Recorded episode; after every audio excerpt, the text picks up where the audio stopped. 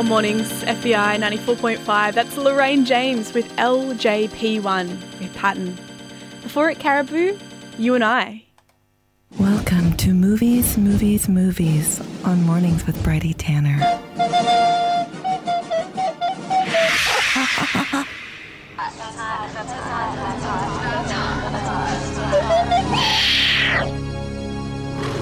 Joining me, our beloved film lords Jen and Andre. Welcome, welcome, welcome. Happy Mardi Gras. Cuckoo, hello, my loves. I'm very excited. Later in the show, we're going to be talking to someone who is running an internet themed avant garde niche AF film festival at a very cool underground cinema in Marrickville, and we have double passes to give away. Two passes of five films each. How crazy is that? Before we get to any of that, though, is there anything you want people to text in in order to win? I was actually really inspired by your recommendation of Ashfield Library for the best DVDs. If anyone could shout out where you can still get the best DVDs in Sydney, we'll give Uh, away these double passes. Or give out a recommendation on where to find online movies because streaming platforms are exploding and piracy is being attacked. For my money, uh, I would recommend Kanopy, which you can get if you've got a library card. That's or the legal. That's Afters legal. Library as well, and also the Pirate Bay.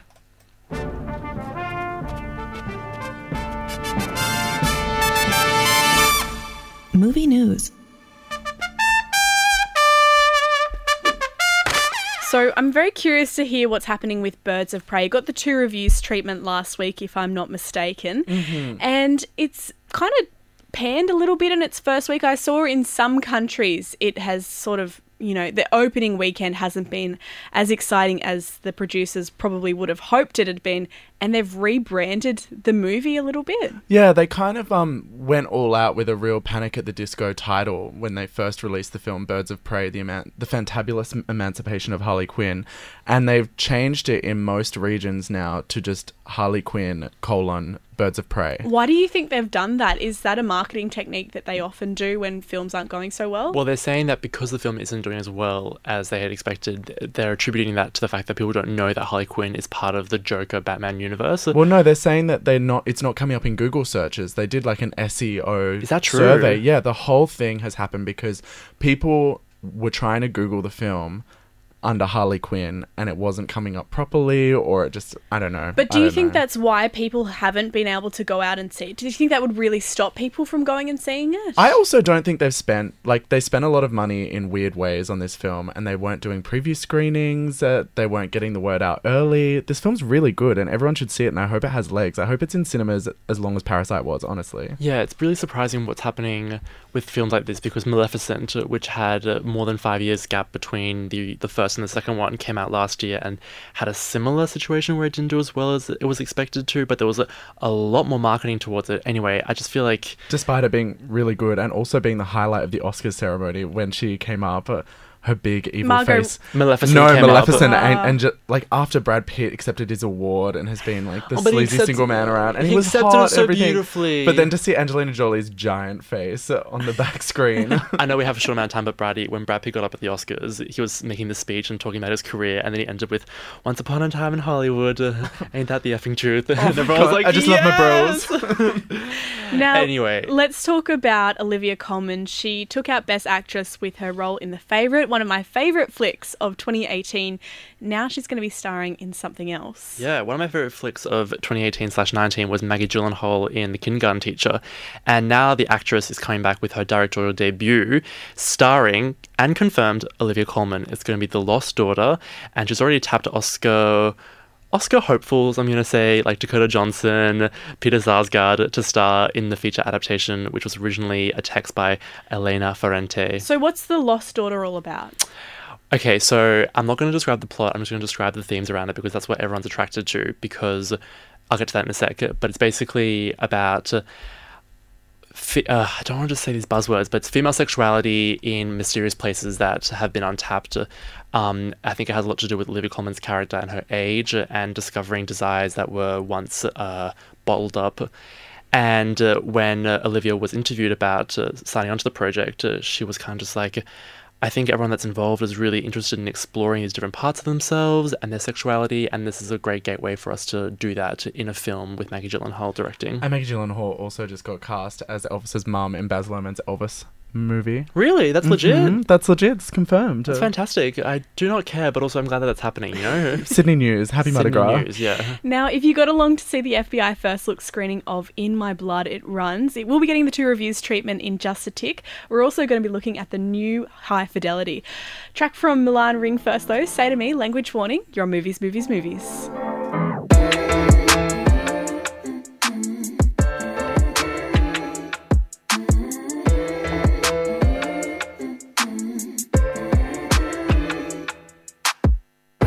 Like glaciers and two bits. Can't take the heat, you're melting too quick. Wanna hold me, but you gotta lose grip. I'm drifting out to sea, got no more loyalty. Now you hold up where your crew is. Everything that you claim I did, you've been doing so foolish. The ship is sailed, now you won't be missed. Sweet memories.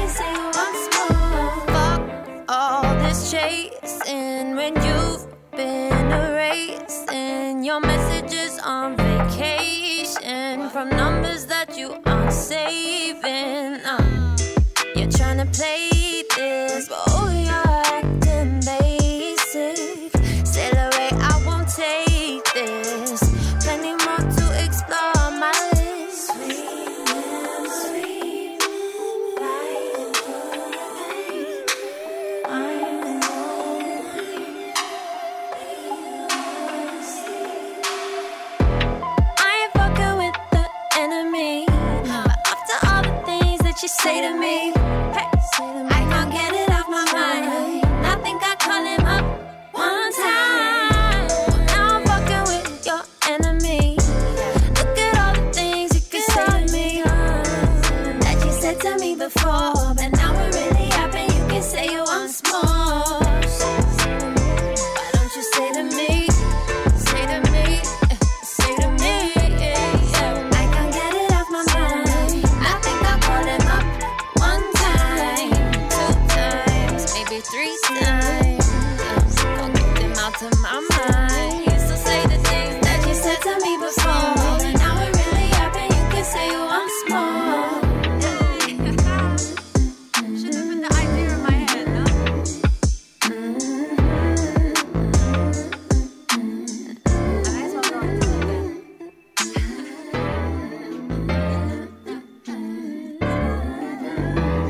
You're on mornings, FBI 94.5. That was Say to Me by Milan Ring.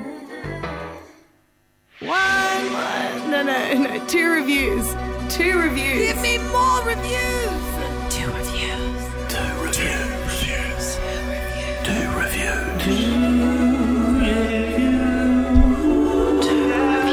Film Lord Onge going first with In My Blood It Runs.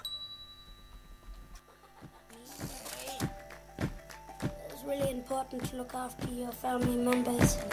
Bush medicine it heals up your body. Sometimes it goes to our hands. Dujuan is the one that I worry about the most. He's got his own mind.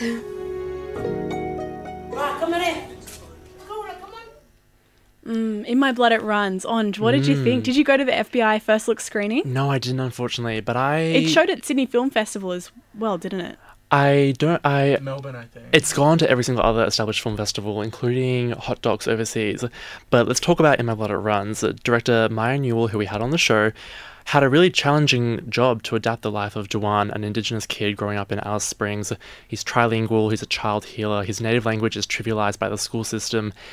And the director basically sets out to document his day to day, especially how his family and his entire life has been jeopardized by the corrupt justice system. But you're watching this film and you kind of keep thinking, how do you show something that's like a familiar problem that you've heard about before in the news or in other documentaries about the plight of Indigenous communities in Alice Springs? How do you show it differently? And I guess it makes you think that we all claim to understand the difficulties faced by people living in remote communities and people living in difficult circumstances.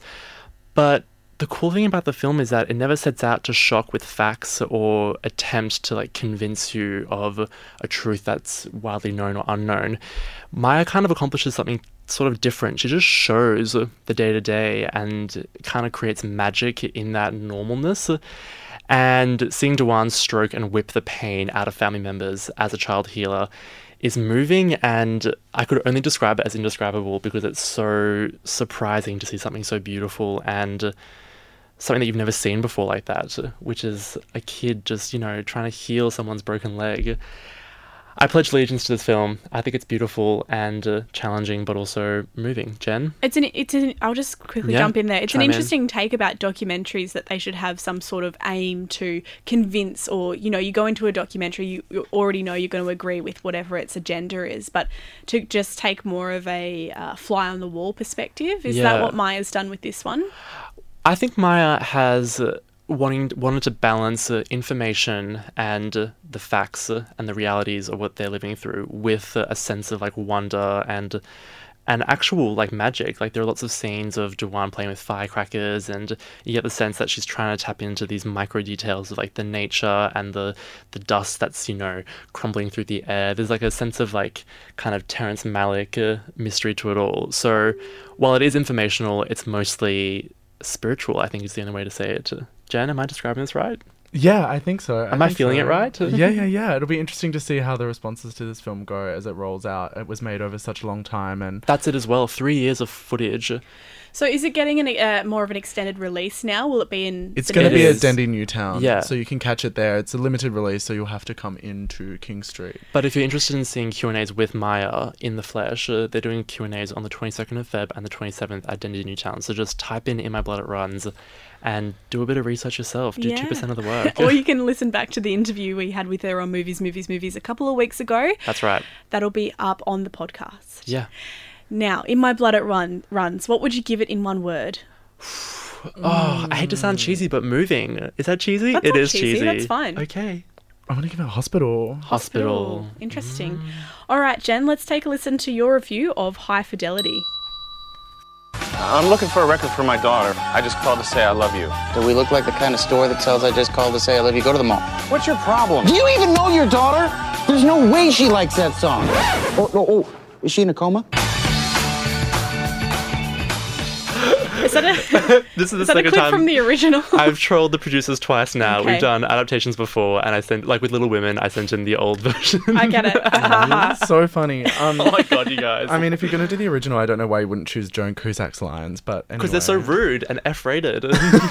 That's the one thing I will say about the new High Fidelity that it's missing is it doesn't have Joan Cusack. Uh, I know that she's dancing on a table in School of Rock, but like that's a that's a movie with Jack Black and Joan Cusack that I actually prefer more than the original High Fidelity. But this new High Fidelity, I, I got to say, I don't know anyone who isn't spiraling this year. I don't know anyone who hasn't hit like a rock bottom already within the first couple of months. Mercury's just gone into retrograde yesterday. Oh, it's boy. fair day. It's going to be an exhausting Mardi Gras month.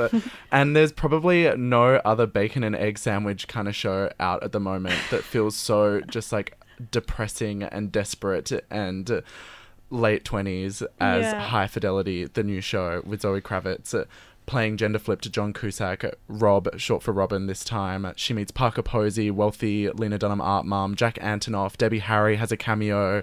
It's all about working in a record shop and going through your old breakups, just like the old one. But this time it's a little more, I want to say Triple J. I mean, they're in a record shop, but don't expect it to be super specific. They're still just talking about Bowie, um, which is cute Is it set back in time and or easy. in p- present day? It feels like it because she has a rotary phone and she's always punching in numbers on her rotary phone. But it is set now. She does still have a cracked iPhone. She's just living a little bit more analog, which honestly. Analog and bi representation. It's been a while. We see like a normal, dorky, average uh, tribe grinder the gay dude in this show, which is strange because every gay dude I've, I've seen in the last few years has been like hyper flamboyant New Yorker. So this is kind of like A huge step forward. It's a huge step forward for the pub generation. This show literally is just How I Met Your Mother, but uh, with music. yeah, for sure. With a little soundtrack to the back of it and I- Zoe Kravitz. I actually found this adaptation more interesting than the original because I feel like the original is just uh, completely revolving around John Cusack and the very linear life of romance that he's had, whereas I feel like this one's jumping back and forth in a really cool way. We've all been stuck behind the counter in a retail job and coping with heartbreak simultaneously. Is this a relatable film, would you say? yeah, oh, absolutely. It made me want to go and find one of the last remaining blockbusters and, you know, take it over. Where, why aren't we doing that? Where- Also, the first time I've seen a shot in a TV show of someone like packing down a shop, like you don't really get to see that kind of representation of people working in that workforce. It's actually really nice to see. There's like a nice little montage at the end of the first episode where they pack down, they roll down the shutter, Yeah. they turn off all the lights. Uh, oh, we've all been there. This is Movies, Movies, Movies. High Fidelity, the remake. What would you give it in a word? Mm, Missy Jack Black, high maintenance. high maintenance. Up next, Sydney Spotlight. We're looking at a niche internet themed film festival with ties to art house and it's happening at Sydney's coolest underground cinema. Plus, we have double passes to give away to that one. So, stick around. This is Hawa with iPhone on FBI 94.5. Hello. Hello. Hello.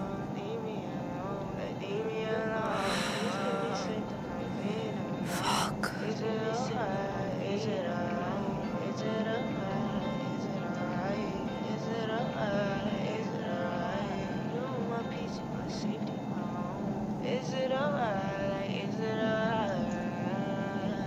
On FBI 94.5. That is Hawa with iPhone.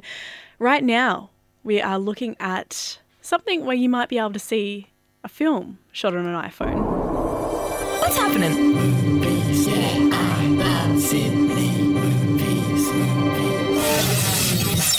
Sydney Spotlight. Joining Film Lords Jen and I, uh, Andre and I, we have Connor Bateman, one half of Static Vision, a Sydney screening collective that are showing new films each month. And Connor, you're here to discuss this internet themed, online obsessed, fussy film festival, which is happening this weekend. Tell us, what is Hyperlinks all about? So, Hyperlinks is a weekend festival. We're screening 13 films across three days. It's a pretty full on event, um, including nine short films. Most of those are things that have never played in Australia before. We've hunted across the globe for things that we think are strange, new, interesting, that have something to do with the internet. It could be shot on a phone, it could be a plot propelled by someone answering an email incorrectly, but they're just films that you'll never see anywhere else, and they're all loosely about the same theme. So your opening night film is Demon Lover, and it's also going to be a huge event. Can you talk about the event, why you chose that film, Yeah. and why you love Demon Lover? Well, we thought, you know, people have their own ideas about what the internet is on film. It could be hackers, it could be something like War Games with Matthew Broderick in the 80s. But we thought Demon Lover by Olivier Assayas is this strange French thriller, partially set in Tokyo, partially set in Paris. It's about like corporate espionage and like Japanese porn sites, basically. But it's really about like descending into the internet. What does it mean to own a part of the internet, to to fight for it, even something you don't know? So it's really a precursor to us knowing what the dark web is. Um, but we chose that film because we think it really sets the right tone for the festival. And the event itself is the screening, and then afterwards there's going to be a few DJ sets at Pink Flamingo. We've got um, DJ Atro from Slim Set will be playing. You All I can think about when I think about Demon Lover is Chloe Sevigny speaking French, which I love because the whole time I'm watching the film, I'm like, is she actually bilingual? Did she just learn French for this film? Because she doesn't sound like she's a fluent speaker, but she just commits to speaking French. My favorite scene is when they go shopping and try on shoes for sure. oh, love that. I am frothing over the selection of LA Tea Time, which, uh, if I understand correctly, is a film about a filmmaker who wants to get in touch with Miranda July, famous mumblecore filmmaker, and sets out on a documentary journey to go find her. Yeah, that's right. It's um, a film by uh, Quebec filmmaker Sophie Bédard Marcotte. And um, it's so funny. It's this half real documentary, half fiction film about her and her cinematographer after a few mishaps in Quebec, deciding that they'll just email Miranda July and ask for advice over tea. And before hearing back, they just get in a van and drive from Quebec to Los Angeles. And what we see is their journey as they try to make a semblance of a film along the way. And it's just, it's this really hilarious parody of a lot of festival documentary culture. They stop and try and make a landscape film, it fails. They try and make a film about university students and politics, it fails. They try to make a film about a lonesome cowboy, it fails. And then they reach Los Angeles. And it's so absurd, really funny, and a gem that hasn't been screened outside of Canada. Can I ask uh, Connor Bateman why you wanted to put on a film festival about the internet? You sure can. Um, I mean, my co-programmer Felix Hubble and I, we we were looking at opportunities in Sydney for screened programs. Like a here is a set on a theme, and the Art Gallery in New South Wales do it really well. Golden Age do it quite well, but it's few and far between. And so we thought, okay, we're going to make ourselves do this. We screen one new thing every month. We're going to force ourselves to screen at least 10 things over a weekend. What do we want to screen? And it actually started from a few films. We were like, I knew I wanted to screen LA Tea Time somewhere. We knew we wanted to screen this film, Zeros and Ones, this desktop film. We knew we had to screen it somewhere. And more and more films that we collected, we were like, it's about the internet. There's a familiar theme here, which is, you know, it's all got to do with the way we interact with our screens. And strangely enough, no one seems to have grouped them together before here. And so we're like, okay, let's go for it. Let's let's see how many we can get, how many great films we can get on the same theme, and that's kind of how it started. I like that it's like a playlist when you're putting playlists together Really and is, you're just yeah. like, and this song, and this song, and this song. Mm. I was actually quite surprised looking at the lineup at how many different films that can all be related back to the internet. Because I don't, I think when you say Internet Film Festival, people assume that it's just all going to be, you know, video game, digital, MIA, music videos. But it's actually about a whole branch of different things. Yeah, exactly. It's there's there's films like LA Tea Time. You see a computer once. It's when she sends the email. That's a that's a road trip film. We've got we've got a film um, Sakawa, which is a, a Ghanaian film about sort of catfishing people, and you see a screen a few times, but it's really about social realism. So we're giving away five double passes. No, no, Wait, no, two double double passes. passes to five films. That's right, yeah. Over the weekend, there's 13 films to choose from. That's a sweet deal right there. That's a sweet just say? deal. Text in your favorite internet film. Yeah, or if you want, just give us a call right now. Get in touch with producer Lindsay, and that double pass could be yours. The number to call is eight double three double two triple nine. Check out hyperlinks.sydney.com for more information on this film festival that's going down Friday 21st to 23rd of February. That's this weekend, all weekend. 13 films screening across the weekend at Pink Flamingo Cinema in Marrickville. Now, if you don't get in and win one of these double passes, how does ticketing work? Can you buy uh, a season pass for the whole weekend or yeah, so we, film? Done a few passes. You can get a five film pass, which I think is what you'll be giving away. It'll be actually five films rather than two. So you'll be two five film passes. You can buy that, or you can buy a full festival pass. Um, we do individual tickets as well. So if there's just one you're desperate to see, don't worry, you can do that as well. And to get those, you can just go to our website, which is hyperlinks.sydney. Beautiful. Eight double three double two triple nine is the number to call if you want one of those double passes. Thank you so much to Connor Bateman from Static Vision coming in and telling us a little bit about hyperlinks going down this weekend. And Film Lords Jen and Andre, always a pleasure to hear what's happening in the world of cinema and right here in our own backyard as well. we'll catch you next Monday. And don't forget you can go to at movies underscore movies underscore movies underscore on Instagram if you want to read back over two reviews. You're on Mornings, FBI 94.5. Coming up soon, something from A Girl. Bye. This podcast is produced by FBI Radio in Sydney. Find more at fbiradio.com slash podcasts.